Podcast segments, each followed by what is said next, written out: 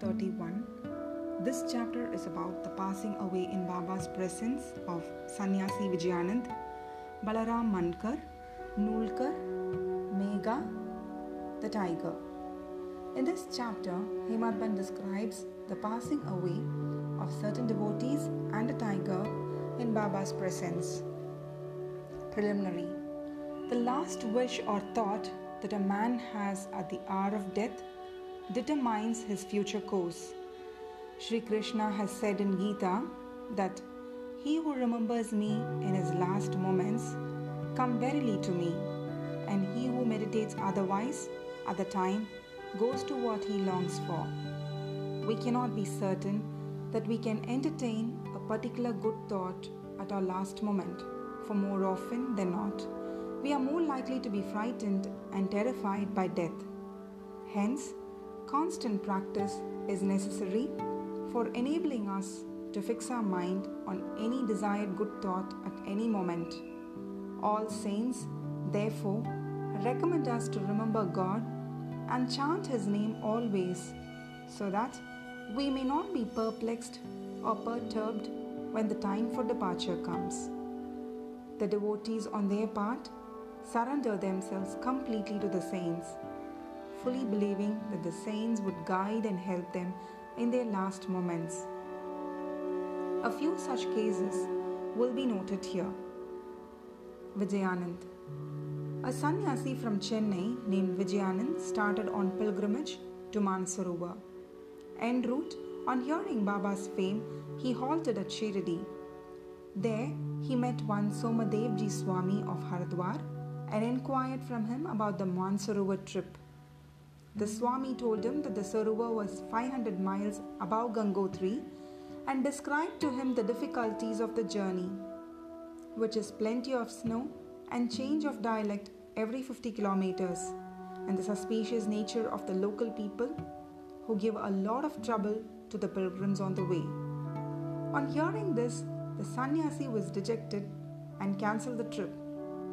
Then, when he went to Baba and prostrated himself before him, Baba got enraged and said, Drive out this useless sannyasi, his company is of no use. The sannyasi did not know Baba's nature. He felt discomforted but sat there watching things that were going on. It was the morning darbar and the masjid was overcrowded. Baba was being worshipped in various ways. Some were washing his feet, some taking the tirth and drinking it heartily, some touching their eyes with it, some were applying sandal paste, and some scents to his body. And all were doing these things, forgetting the distinction of caste and creed. Though Baba got enraged with him, he was filled with affection for Baba and he did not feel like leaving the place. He lived in Shiradi for two days. When he got a letter from Chennai stating that his mother was very ill, he felt very dejected and wanted to be by his mother's side. But he could not leave without Baba's permission to return home. The omniscient Baba, knowing the future, said to him, If you so loved your mother, why did you take sannyas? Attachment makes misuse of an ochre garb. Go and sit quiet at your lodging. Wait with patience for a few days. In the Vada, there are many robbers. Bolt your doors and be very vigilant. The thieves will carry everything. Wealth and prosperity are transient, and the body is subject to decay and death. While knowing this, do your duty, leaving all attachment with the things of this world and next. He who does this and surrenders himself to the feet of Hari will get free from all troubles and attain bliss. The Lord runs and helps him who remembers and meditates on him with love and affection. Your store of past merits is considerable, so you have come here.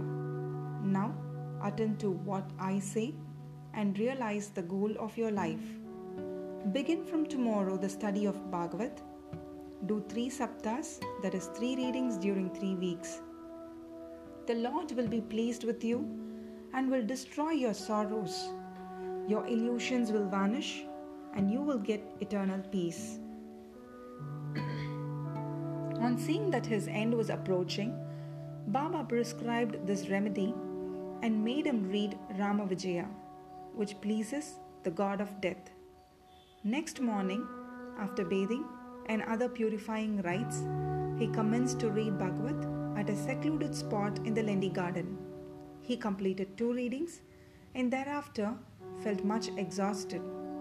He returned to the Vada and stayed in his lodging for two days.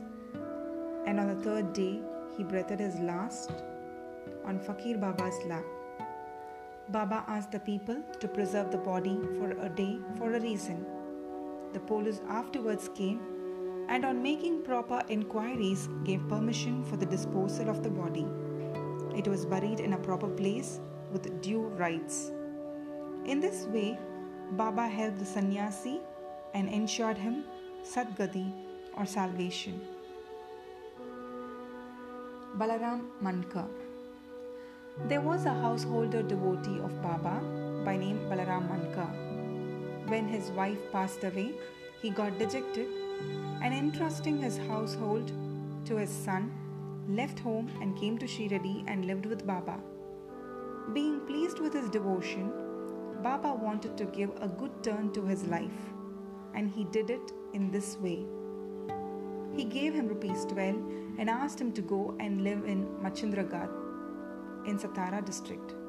Mankar was first unwilling to go and stay away from Baba, but Baba convinced him that he was giving the best course for him and asked him to practice meditation thrice a day in the garden.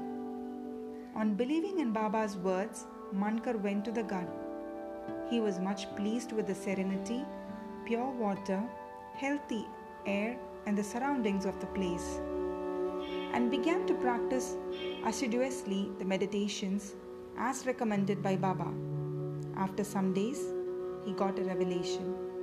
Generally, bhaktas get revelation in their samadhi or trance states, but in Mankar's case, he got it when he came down to his ordinary consciousness from his trance. Baba appeared to him in person. Not only that Mankar saw him, but he also asked him why he was sent there. Baba replied, In Shiradi, many thoughts and ideas began to rise in your mind, and I sent you here to bring your unsteady mind to rest. You thought that I was in Shiradi with a body composed of five elements and three and a half cubits in length. Now, you see and determine for yourself whether the person you see here is the same you saw at Shiradi. It is for this reason that I sent you here. Then, after the period was over, Mankar left the Gad and proceeded to his native place, Bandra. He wanted to travel by rail from Pune to Dadar.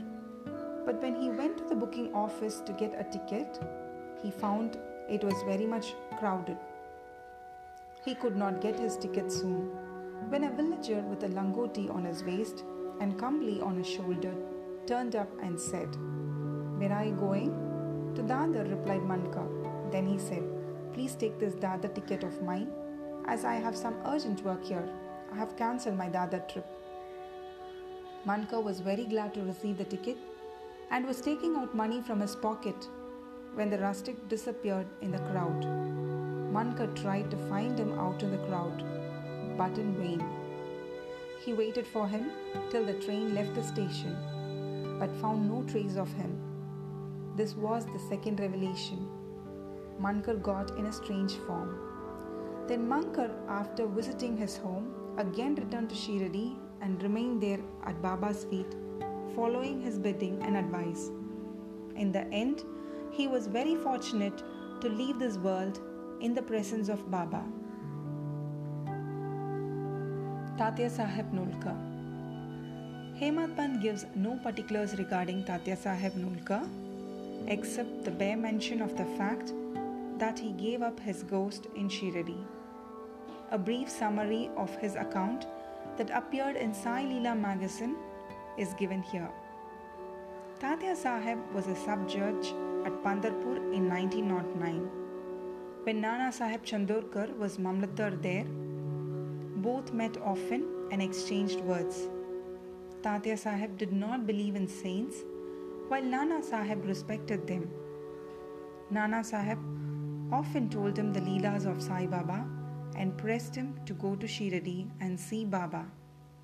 Nulkar finally agreed to go to Shiradi on two conditions. One, he must get a Brahmin cook.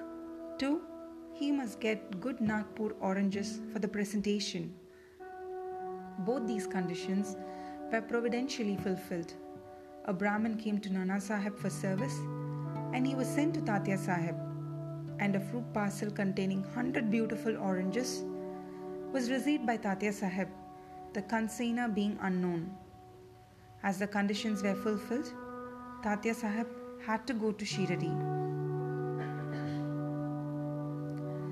At first, Baba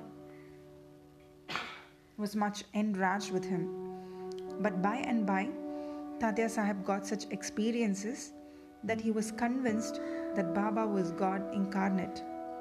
So he was enamored of Baba and stayed there till his death.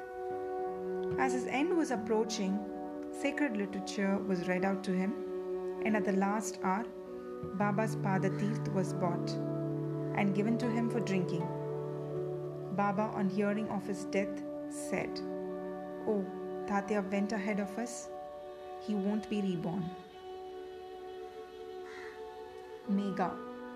The story of Megha has been already described in chapter 28. When Megha died, all the villagers followed the funeral procession. Baba also accompanied them and showered flowers on Megha's body. After the obsequies were performed, tears flowed from Baba's eyes, and like an ordinary mortal, Baba showed himself overcome with grief and sorrow then covering the body with flowers and crying like a near relation, Baba returned to the masjid. Many saints have been seen giving Sadgati to men, but Baba's greatness is unique. Even an animal like tiger came to Baba's feet for being delivered from demerits. It is the story which will be narrated now. Tiger